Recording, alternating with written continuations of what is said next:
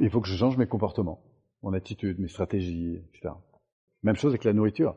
Si je veux changer mon rapport à la nourriture, il faut que je change mon mindset, il faut que je change mes sentiments, il faut que je change mes comportements. Pourquoi? Parce que ces trois piliers conditionnent l'endroit. Et là où vous en êtes dans votre vie, c'est en pile adéquation avec ces éléments-là.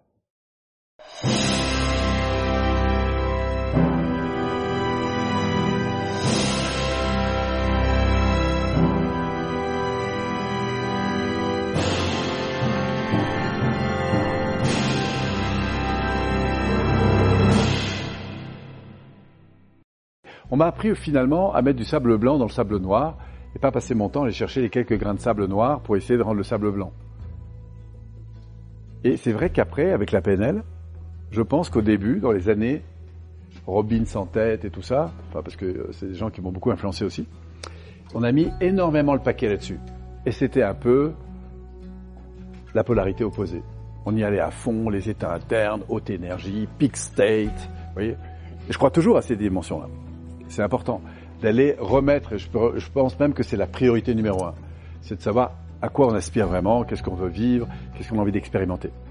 Mais il y a des moments dans la vie où on va être balancé là, et j'ai même envie de dire à peu près à égalité. Et puis maintenant, tous les courants à peu près évolués prônent les deux. C'est-à-dire que à la fois c'est chouette d'aller vers la conscience de ce à quoi on aspire, et c'est pour moi le phare, c'est la lumière, c'est ce vers quoi on va aller. Mais c'est aussi tout aussi important de s'ouvrir à nos zones d'ombre. Et c'est tellement même important qu'on va voir que chacune des alertes émotionnelles, si vous continuez en PNL, devient un joyau. Pourquoi? Parce que chaque frustration va se manifester à travers une alerte émotionnelle, de peur, de colère, de tristesse, de dégoût parfois. Et chacune de ces alertes émotionnelles est un révélateur d'un important qui n'est pas nourri. Et le fait de reconnecter à l'important vous redonne, en fait, en quelque sorte, l'orientation sur le soleil. Mais nous avons besoin des deux polarités. Toute la vie est basée sur ces deux polarités. On a l'ombre, on a la lumière, on a le soleil, on a la nuit, on a le bien, on a le mal, on a le souffrant, on a la santé, on a le riche, on a le pauvre. Vous avez remarqué, tout est fait de polarité. Et ces deux polarités sont très importantes. On a besoin des deux. Donc on va autant apprécier et aimer ce à quoi on aspire qu'on va apprécier et aimer ces alertes émotionnelles qui nous indiquent en fait à chaque fois une chose intéressante, c'est quel est mon important. Dit autrement, à quoi j'aspire en termes de valeur.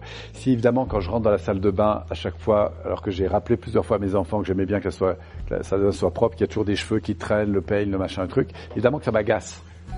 Mais après, cet agacement, vous voyez, soit il est connecté au niveau émotionnel, et là, je vais me mettre à crier, à hurler, à insulter tout le monde. Ça, c'est une option. Soit je vais me dire, oulala, là, il y a vraiment une règle du jeu qui colle pas. Je vais stopper tout le monde et dire, écoutez, on va revenir un peu sur les règles du jeu dans cette maison. Parce que la conséquence de ce type de comportement, c'est que ça entraîne des frustrations, des agacements et des tas de trucs. Est-ce que c'est ça notre ambition? Non. Alors on va remettre en place les règles du jeu. Et on aura l'occasion, là, pour le coup, grâce à cette colère, de mettre l'accent sur quelque chose de plus constructif.